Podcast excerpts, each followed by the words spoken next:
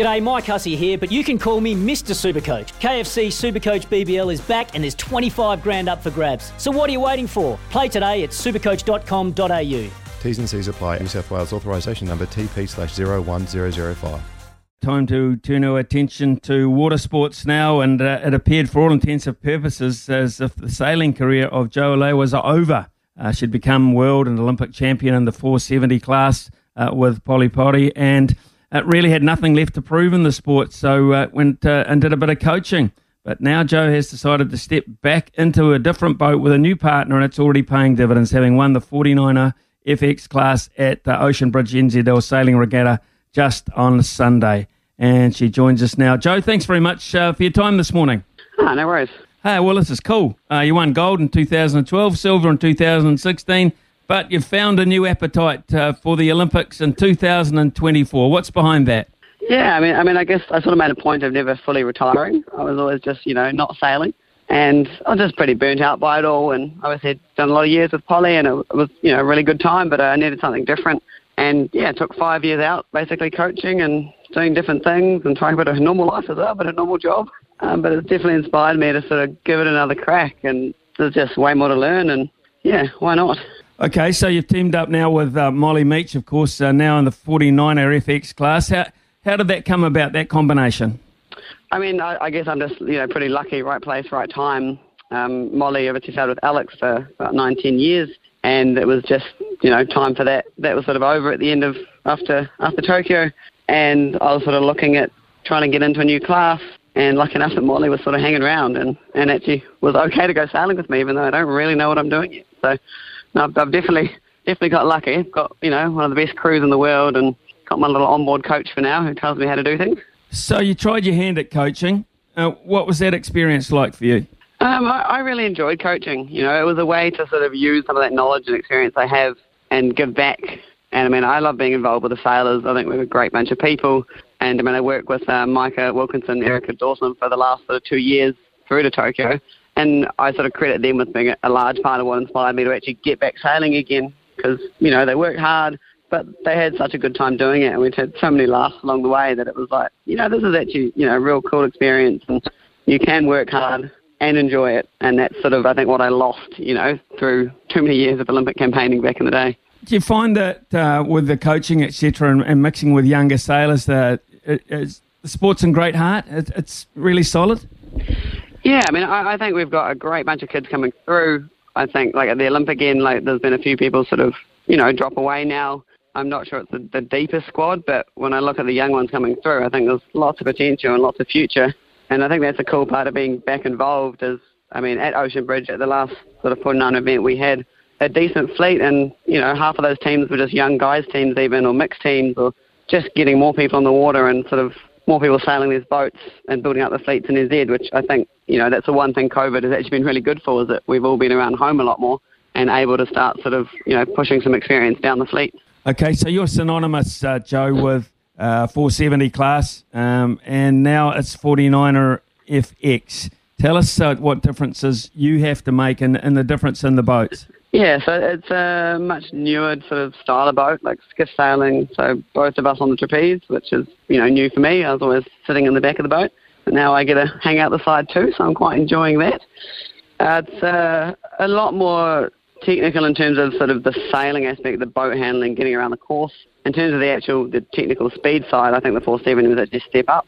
So it's a nice way to sort of mix in new skills, and I think a lot of my prior experience is coming through, and sort of will continue to come through as I get more and more comfortable in the class. But there's definitely a very steep learning curve, like a whole lot of swimming, a whole lot of falling over. I get I get quite excited these yeah. days when I do you know three four manoeuvres in a row without falling over. it's early days. Well, it seems to have worked. I mean, you've gelled very, very quickly, quite clearly, because uh, you won at the weekend of the 12 races. You only finished outside the top uh, three once, which is quite incredible. Yeah, yeah, it was just great having you know a few days of the same conditions to sort of get some time together. And I mean, I think we're about what 14 days together now, me and Molly. But mm. yeah, it's coming together. I mean, yeah, it was good to see that we do gel pretty naturally, and our communication works well, and there's a lot of trust from from the get go. And I think that's what's so key. You know, she trusts me to make decisions, even though I'm a bit rusty after five years out. and obviously I fully trust her around the boat because you know she is just pretty incredible in that boat.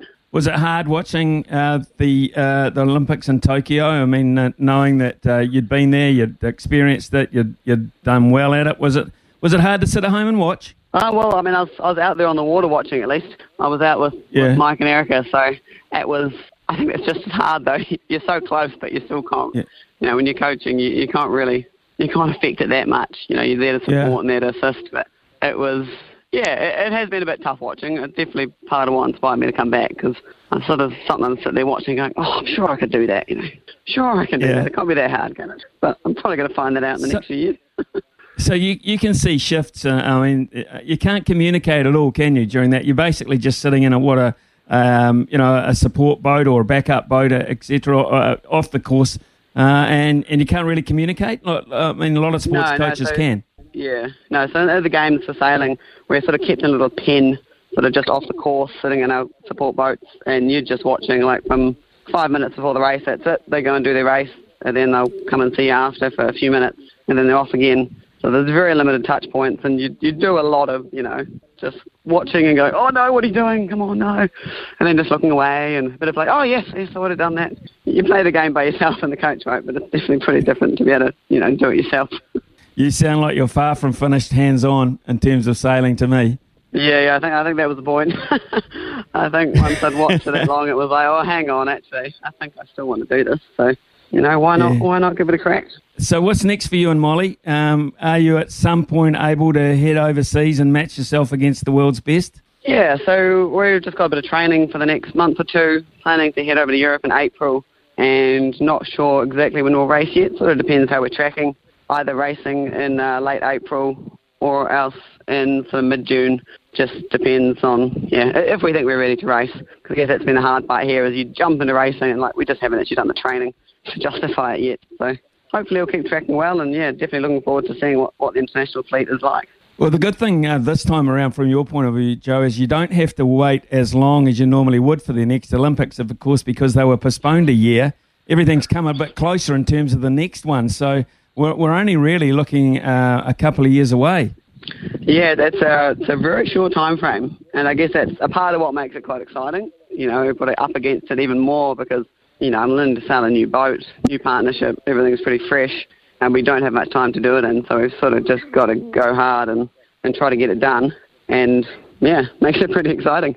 You, you went from a sailing family originally, were you? I mean, a lot of uh, our young sailors are born into it, etc. But were, were you from a sailing family?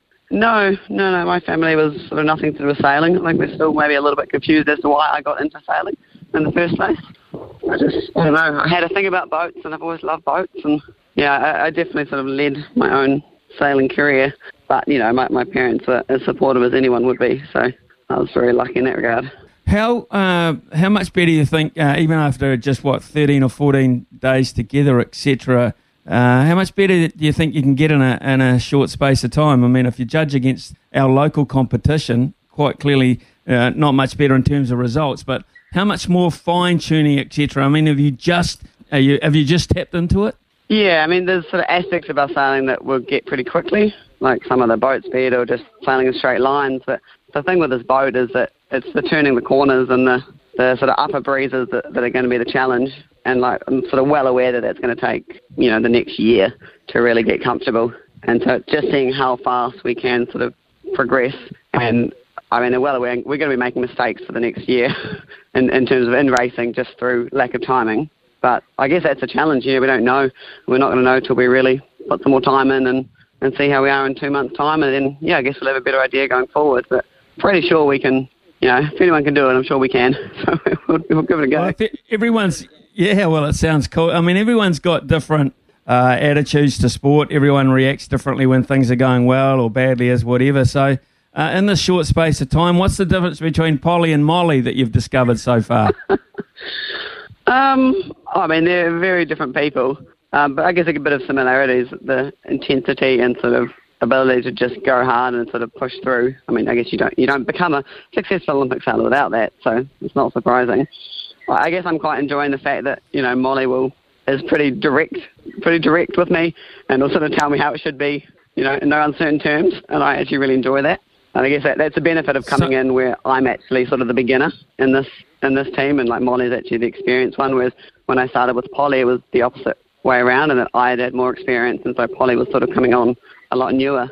And so I guess I quite like being being bossed around a bit and having to just keep lifting my level. And a two-person crew, okay, this is very interesting. Uh, I'm learning here all the time. In a two-person crew situation like that, do you have a captain? Do you have a boss as such? I mean, there's got to be decisions, 50-50 decisions that someone has to make a decision at some point, yeah? Yeah, and it just depends around the course. I mean, I'm steering, so if we're going to have to turn in a hurry, I'm pretty much going to have to make that call and do it.